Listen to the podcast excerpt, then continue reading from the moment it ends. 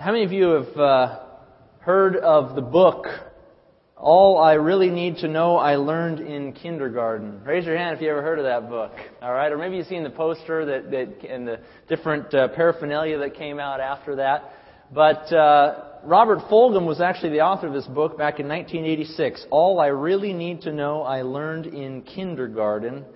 And uh, he says some interesting things that I, I find uh, I find very uh, unique to, uh, to his book. I wanted to read you uh, some excerpts of this. He says, Most of what I really need to know about how to live and what to do and how to be, I learned in kindergarten.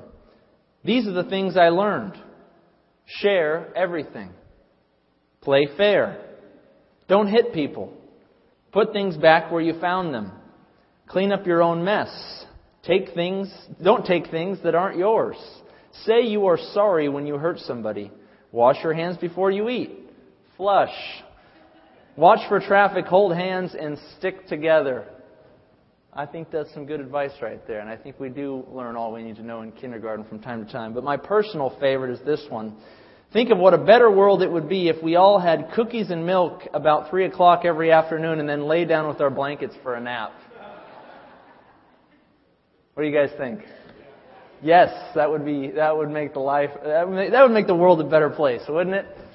You know, Robert Fulghum made millions of dollars, I'm sure, on this book. It was a number one bestseller in New York Times, still continues today to be a, a great seller, uh, one that many, many people own and have read. All I really need to know I learned in kindergarten. It's a fascinating concept. You know, it's probably not altogether true. We, we use it as hyperbole, right?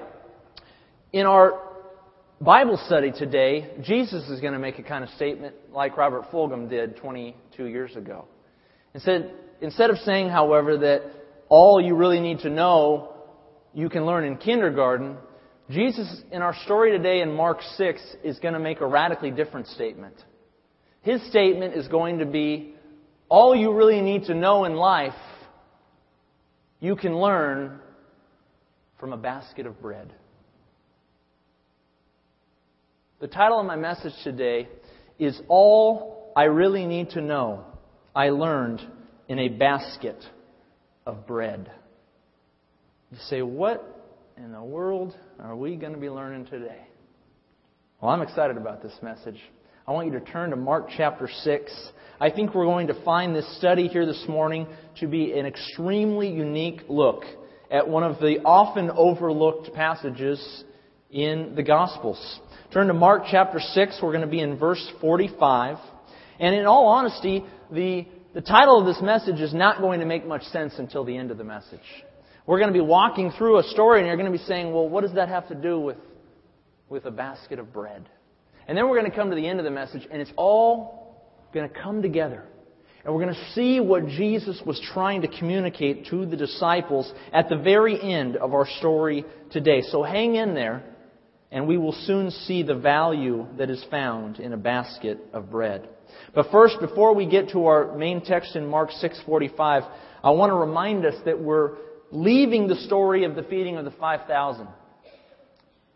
We're, we're moving past a story that has just happened where Jesus has fed 5,000 men, not to mention other women and children. This was perhaps a crowd of 10,000 people. In the feeding of the 5,000, there were a few things that were happening. And I'm not going we're not going to review the text. I'm just going to summarize really briefly. On the one hand, we had Jesus showing compassion on the people.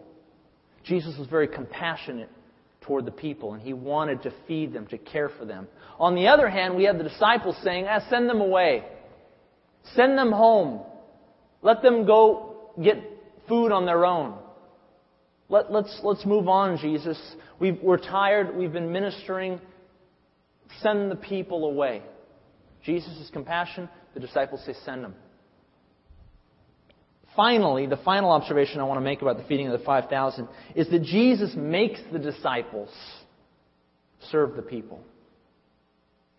Jesus makes the disciples, the ones who said, send them out, he makes them serve the people. And not only that, he makes them clean up after the meal is over. He makes them pick up baskets of bread when the meal is over. With that context in mind, I want to approach our text today. Mark 6, 45 through 52. Following the feeding of the 5,000, it says, Immediately he, Jesus, made his disciples get into the boat and go before him to the other side, to Bethsaida, while he sent the multitudes away. And when he had sent them away, he departed to the mountain to pray. Now when evening came, the boat was in the middle of the sea, and he was alone on the land. For he saw them, then he saw them straining at rowing, for the wind was against them. Now about the fourth watch of the night, he came to them, walking on the sea, and would have passed them by. And when they saw him walking on the sea, they supposed it was a ghost, and they cried out. For they all saw him and were troubled. But immediately he talked with them and said to them, Be of good cheer. It is I. Do not be afraid. Then he went up into the boat to them, and the wind ceased. And they were greatly amazed in themselves beyond measure, and they marveled. For they had not understood about the loaves, because their heart was hardened.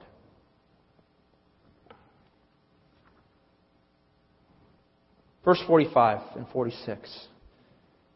Immediately Jesus made his disciples get into the boat and go before him to the other side, to Bethsaida, while he sent the multitudes away. And when he had sent them away, he departed to the mountain to pray. Now, the, the word I've highlighted on the screen behind me is the word made. It's a peculiar word, isn't it?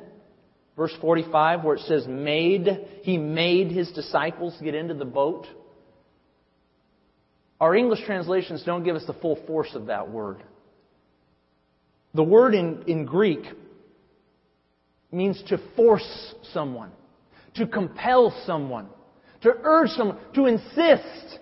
Please, get on the boat. Get on the boat. Go.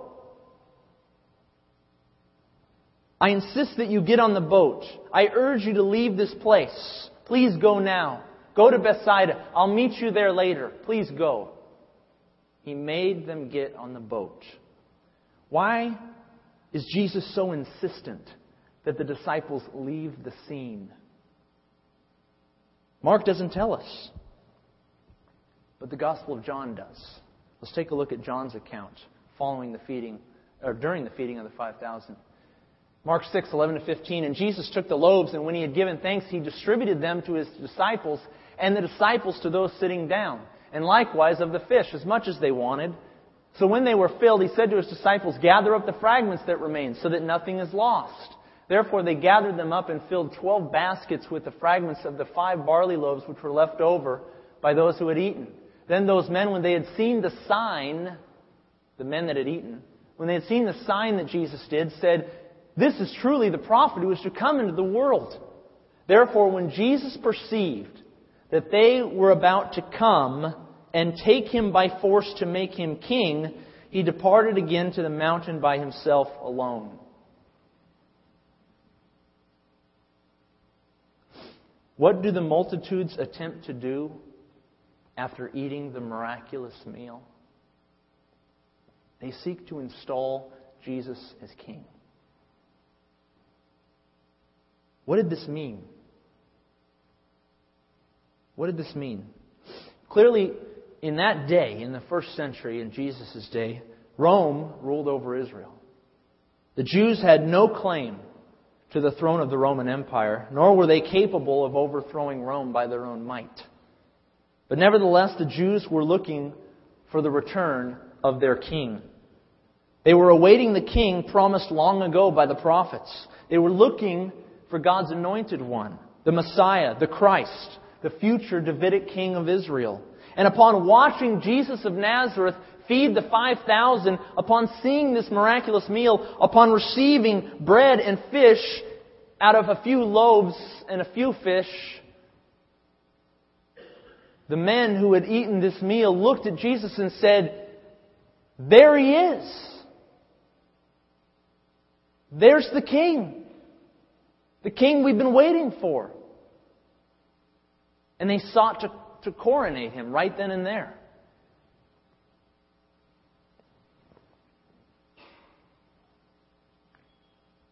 They made the contention that Jesus was the king.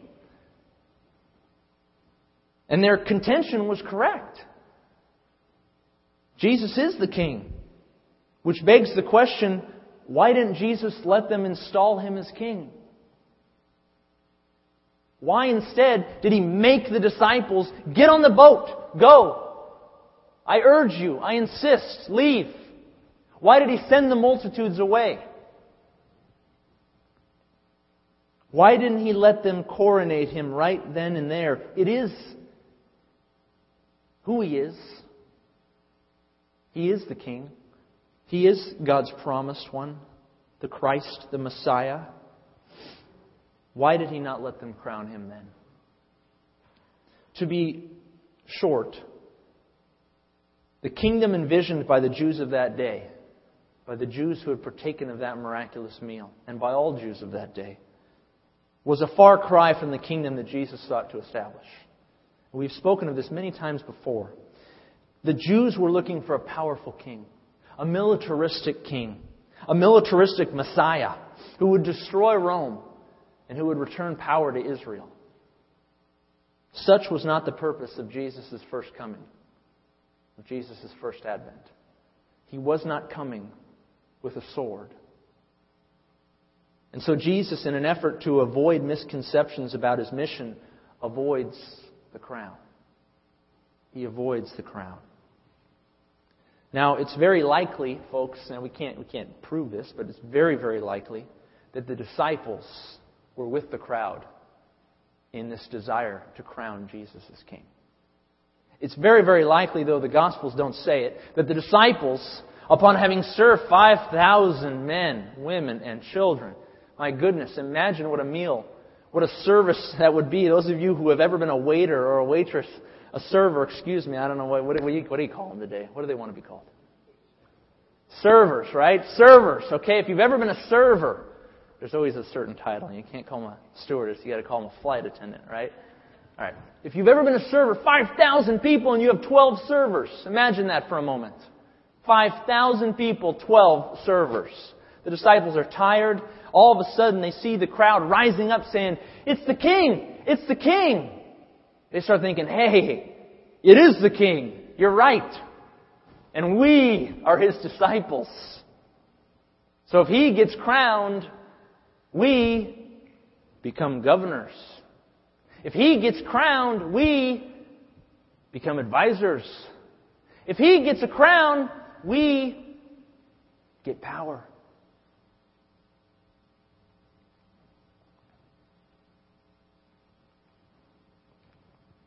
No doubt they had visions of grandeur in their heads. They would become men of great power if Jesus was crowned. They would command great respect. They would be admired by all. Who wouldn't desire such things?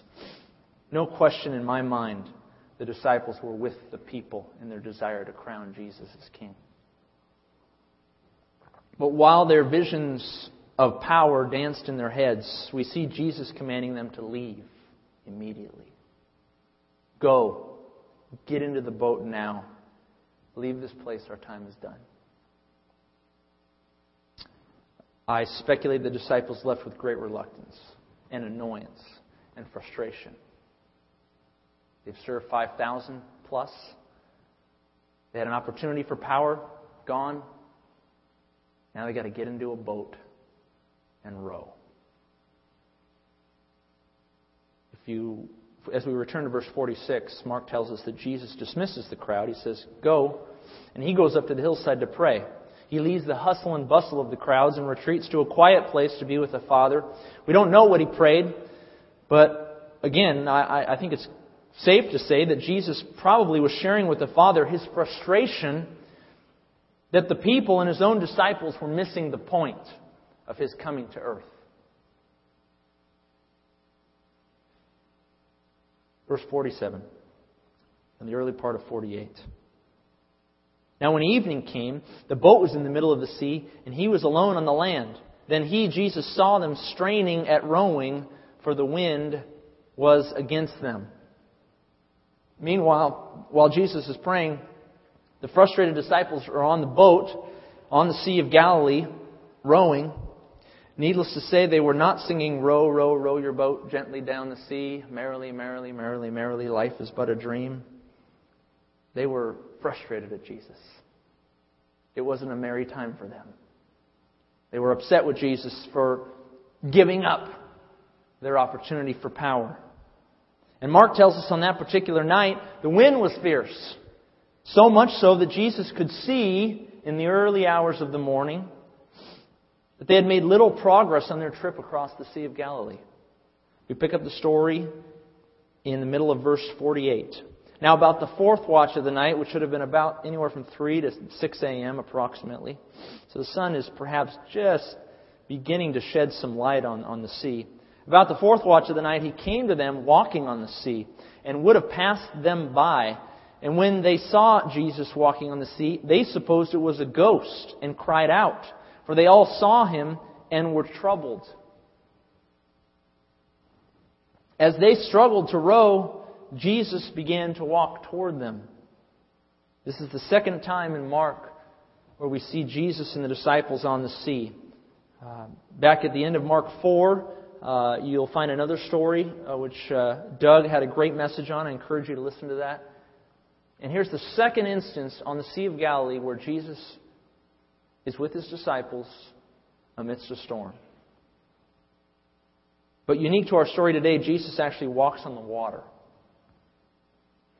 And as he nears the boat, the disciples cry out, Look, a ghost.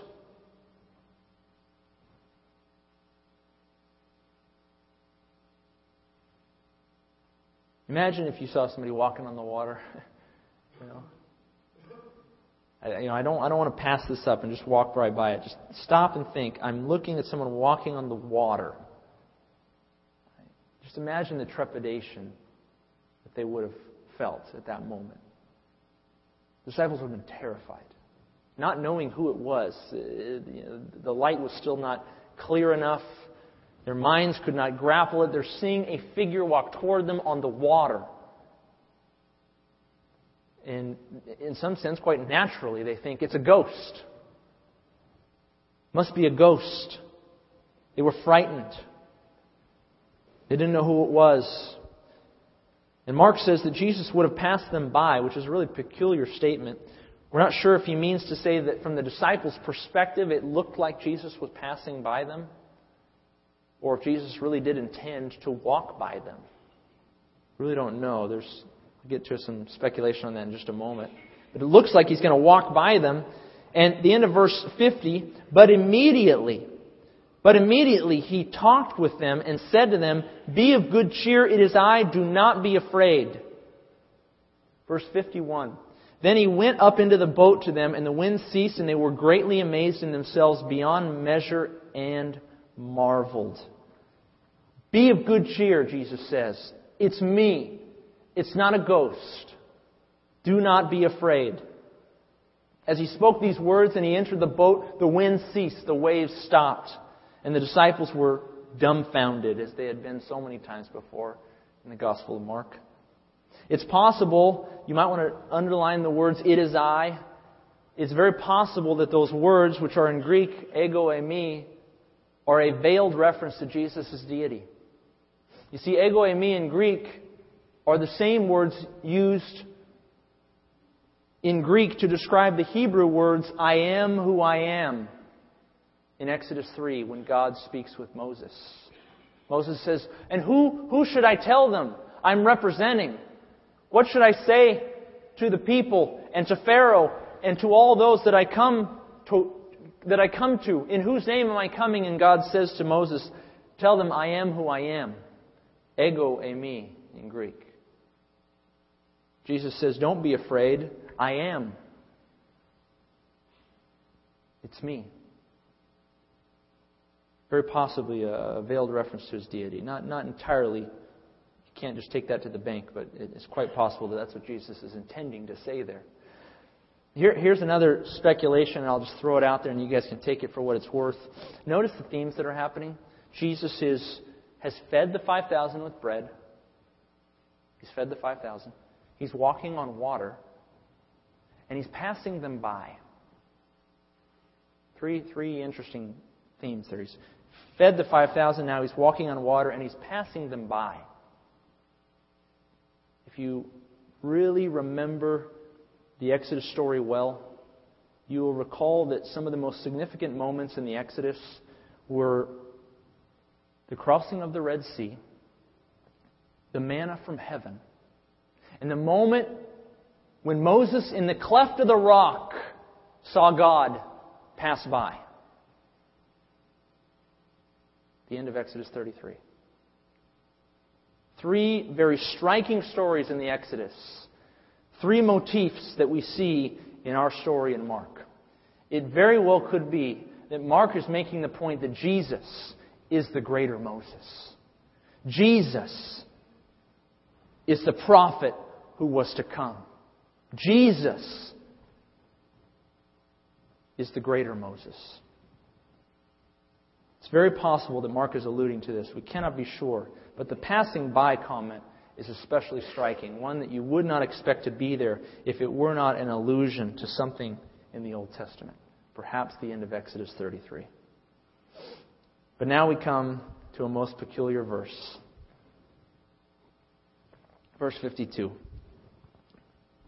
Jesus is on the boat. He's calmed the wind, calmed the waves. And Mark editorializes. He writes a comment here, just kind of throws it out there in the middle of nowhere almost.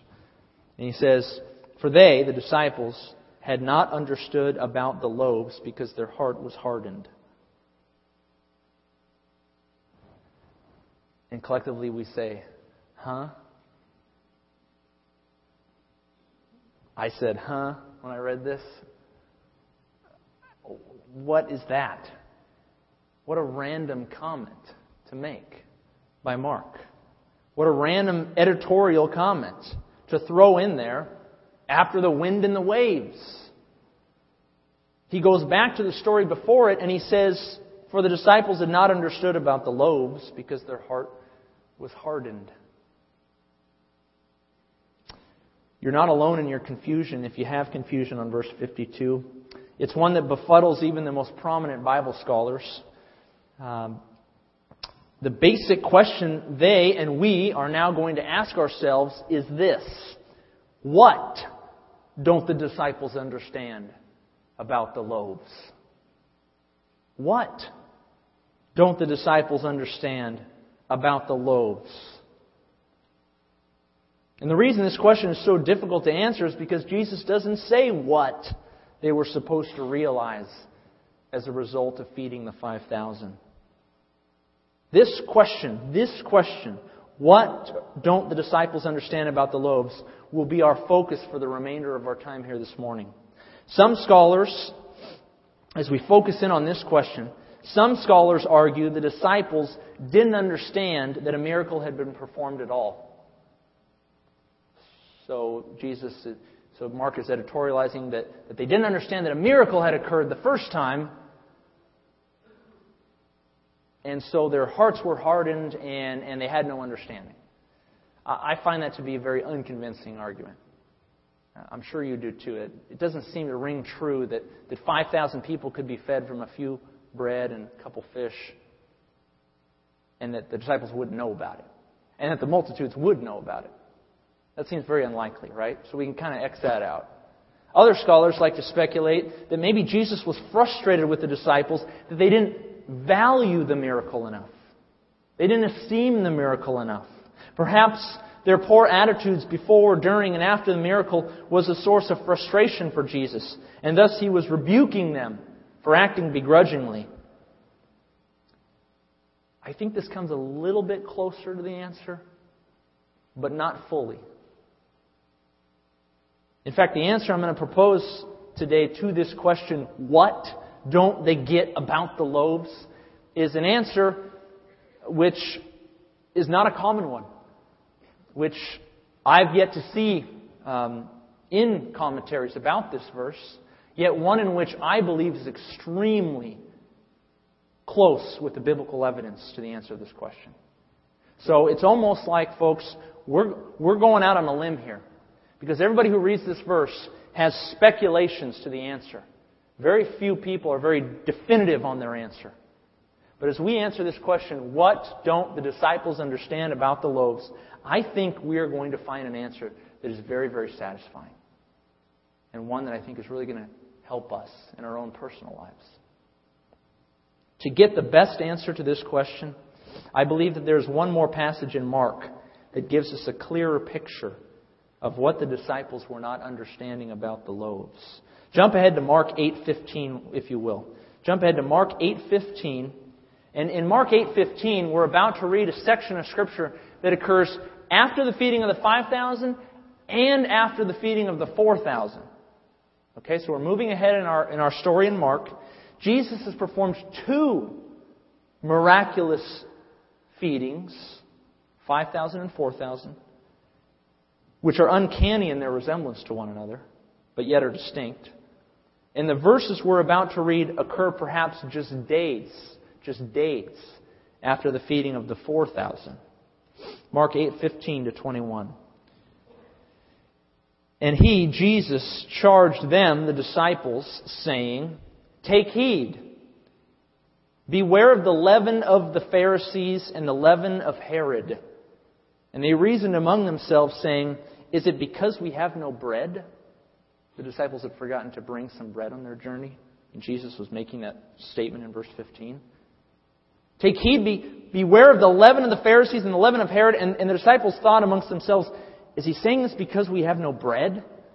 But, Verse 17, but Jesus, being aware of it, said to them, Why do you reason because you have no bread? Why are you talking about bread? Do you not yet perceive nor understand? Is your heart still hardened? Having eyes, do you not see? Having ears, do you not hear? And do you not remember? When I broke the five loaves for the five thousand, how many baskets full of fragments did you pick up? they said to him, Twelve. And also, when I broke the seven for the 4,000, how many large baskets of fragments did you take up? And they said, Seven. And he said to them, How is it you do not understand?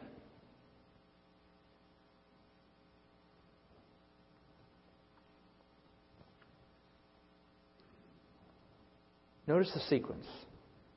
This will help you see this a little bit better. Notice the sequence in the passage we've just read. There's a fourfold sequence that you'll notice. First,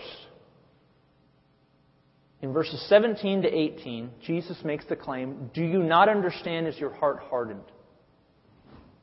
Are you without understanding? Are your hearts hard? Then he goes on to ask a question. He says, How many baskets did you pick up at the feeding of the 5,000? In verse 19. And they give him an answer. They say, Well, we picked up 12 baskets. He says, Okay, let me ask you another question. How many baskets did you pick up at the feeding of the 4,000? He asked this right afterwards in verse 20. They said, Well, we, we, we picked up seven baskets that time, Lord. What are you getting at?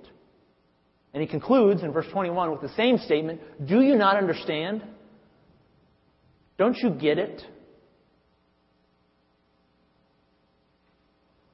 the disciples, I don't, I don't know if they got it. I have a feeling most of us in this room right now are still saying, Get what? What do you mean, Jesus? We're asking the question, what don't the disciples understand about the loaves? Well, what are they supposed to understand about these fragments of bread, Jesus? What are you getting at?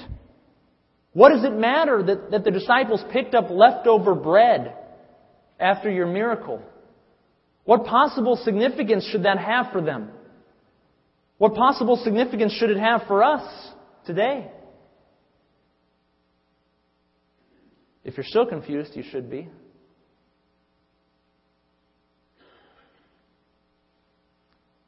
But hang tight. The answer's coming very shortly.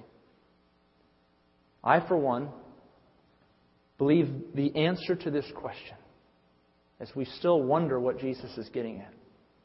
I believe the answer to this question is found back in John's account of the story.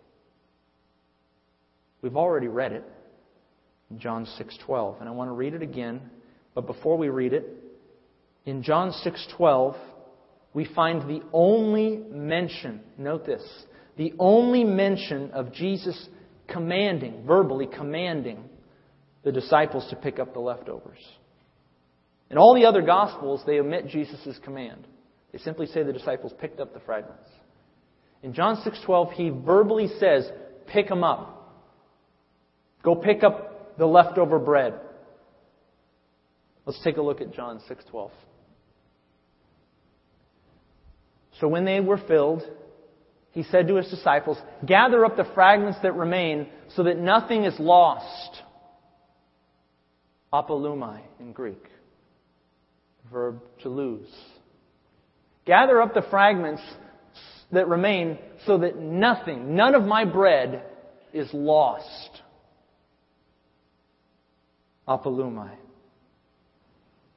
Folks, this isn't a trivial command. This isn't an insignificant request made by Jesus that happens to have made it into the Gospel of John. Quite the contrary. Jesus tells us in Mark 8, 17 to 21 that there's something deeply significant about this command. That there's something deeply significant about the leftover bread that the disciples picked up after feeding the multitudes. Mark 8:17 to 21 tells us that there's something inherent in the act of picking up the bread that should have triggered some kind of divine understanding in the minds of the disciples. And so the command in John 6:12 is of tremendous importance. We pass it and yet we need to recognize that John 6:12 is of critical importance to the question we're asking today, what don't they get about the loaves? And Jesus says in John 6:12, "Gather up the fragments that remain so that nothing is lost." Apolumai. That term lost means to lose, to perish, or to destroy. In essence, Jesus was saying, Pick up the bread that remains so that none of the bread I've given perishes. Pick up the bread that remains so that none of the bread I've given perishes.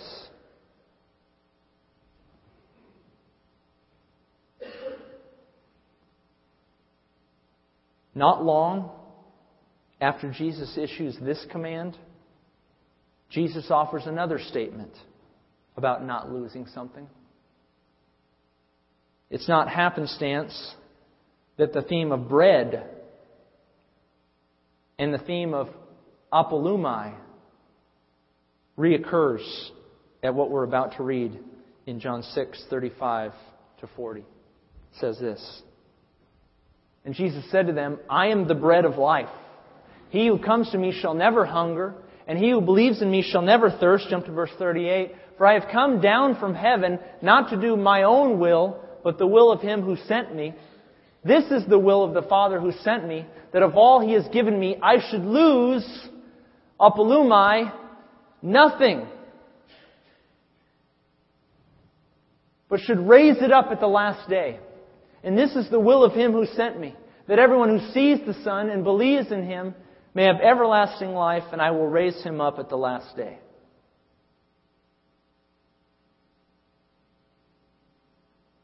This is the will of the Father who sent me, that of all he has given me, I should lose apolumai nothing. Gather up the fragments of bread so that nothing is lost. And so we ask the question again what don't the disciples understand about the loaves? What do you mean, Jesus? I very strongly make the case that Jesus means this. In the miraculous feeding of the multitudes, I, don't have, well, let's, let's just read this together. In the miraculous feeding of the multitudes, Jesus was giving physical sustenance to the people as a prelude to the eternal sustenance he wished to give them. It was as if, it was as if Jesus was saying, as this bread feeds you, this physical bread, so also I am the bread of life. that can satisfy your hunger forever. Partake of me and you will live. In asking the disciples to distribute the bread to the people, it was as if Jesus was telling his disciples, Your chief concern in life is not to seek power, influence, or the, or the overthrow of Rome, but to give the bread of life, me, to all who will partake of it. And finally, in commanding them to gather up, to pick up the leftover bread, to gather up the fragments of bread, it was as if Jesus was declaring to the twelve, I am the bread of life, and the sustenance that I offer is precious and it's valuable. And I'm asking you, my disciples, to take great care, great care in distributing the life that I offer to others. The fragments of bread I've asked you to pick up are symbolic. They're symbols of the eternal sustenance that I offer to all peoples. Treat me, the bread of life, and what I offer, eternal sustenance, with great care.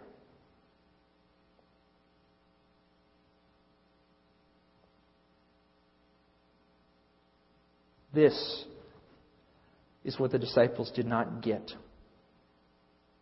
about the basket of bread.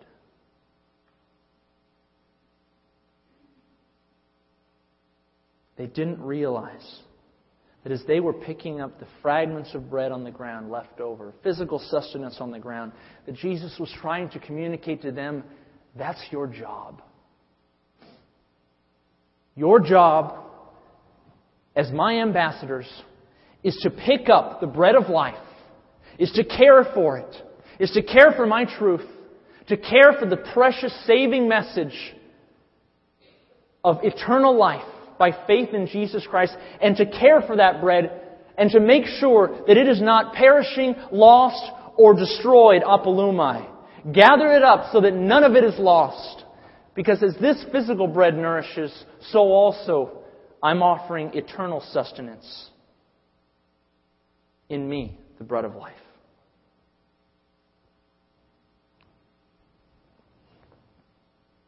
And so when the disciples,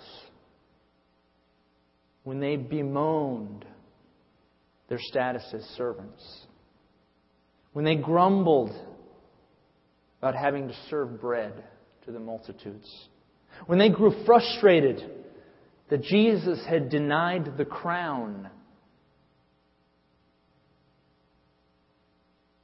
and had denied them power and influence. It should come as no surprise that Jesus tells them, Look at the basket of bread.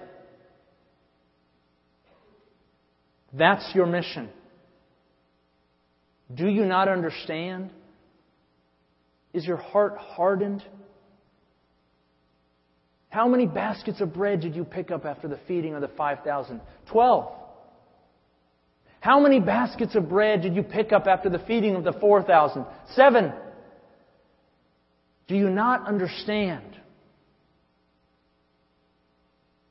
As you're picking up this bread, as you're caring for it, physical sustenance no less, but as you are carefully handling this physical sustenance so also you are communicating to me and to all those who are around you that you intend to care for the eternal sustenance of the people to whom you minister to.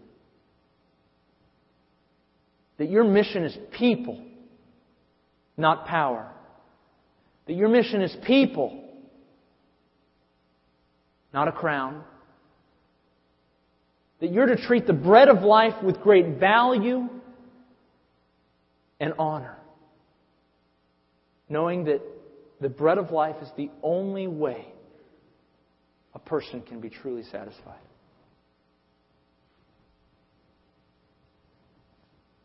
Gather up the fragments so that nothing is lost. Apolumai. Don't allow one bit of my bread to perish. Apolumai. Don't substitute my truth for another truth. John 6:27 Do not labor for the food which perishes, apolumai, but for the food which endures to everlasting life, which the Son of Man will give you. Don't be deceived by the thief. That thief, the one who desires to take my bread from you. John 10:10. 10, 10.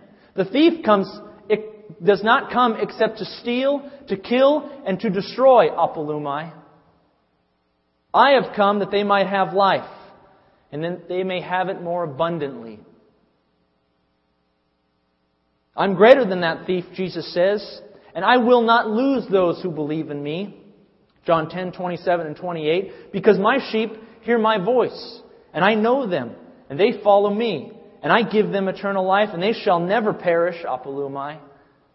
Neither shall anyone, no thief, snatch them out of my hand. The sustenance that I offer to you is God's gift to you. John 3:16 For God so loved the world that he gave his only begotten son that whoever believes in him should not perish apolumai but have everlasting life.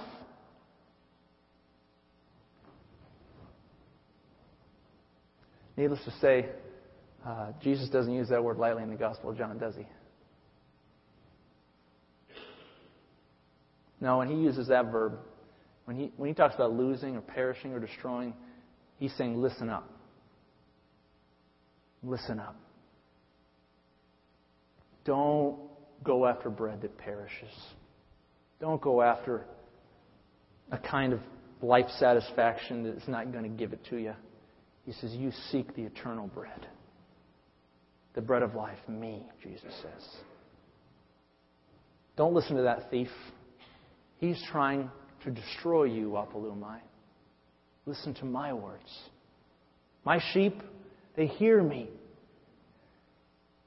They know me and I know them. And I'm going to give them eternal life when they believe in me, and they will not perish, Apolumai. Because I've come, God has sent me, that all who believe in me should not perish, Apolumai. And so pick up the fragments of bread, disciples. You gather those baskets, because in gathering those baskets, you are symbolically declaring that you are caring for the bread of life. A closing thought, a couple closing thoughts. Our appetite for power, influence, and control comes from consuming the leaven or the false teaching of the Pharisees and those like them in the world today. Don't miss what the disciples were after. They were after the crown, the power. And they were consuming at that time the leaven of the Pharisees, and so Jesus tells them in Mark 8 15, stop eating the leaven of the Pharisees. You're buying into the wrong truth. Secondly, but true and abiding sustenance is ours when we believe in the bread of life, Jesus Christ, and nourish ourselves on His teaching in the Word of God. He is the only true sustenance in life. You can't be satisfied apart from Christ. You can't find satisfaction apart from the Word of God and the bread of life, Jesus Christ. And so we can firmly declare today that all you really need to know, you can learn from a basket of bread. Let's pray. Heavenly Father, Lord, you have given us your Son, Jesus Christ, that if we believe in him, we should not perish, be lost, be destroyed, but have everlasting life. Lord, you tell us to handle carefully the bread of life, your Son, Jesus Christ, to handle his message carefully that when we look upon those baskets of bread, it should be a reminder to us to understand, to not become hard hearted, but to recognize as we care for the bread of life, we are fulfilling our mission to take your message of life to the lost, to those who are perishing. I pray, Lord, that we would learn this lesson here this morning, that we would carefully handle the bread of life, who is the object of our faith and whose message is the way to everlasting life with you. In Jesus' name we pray. Amen.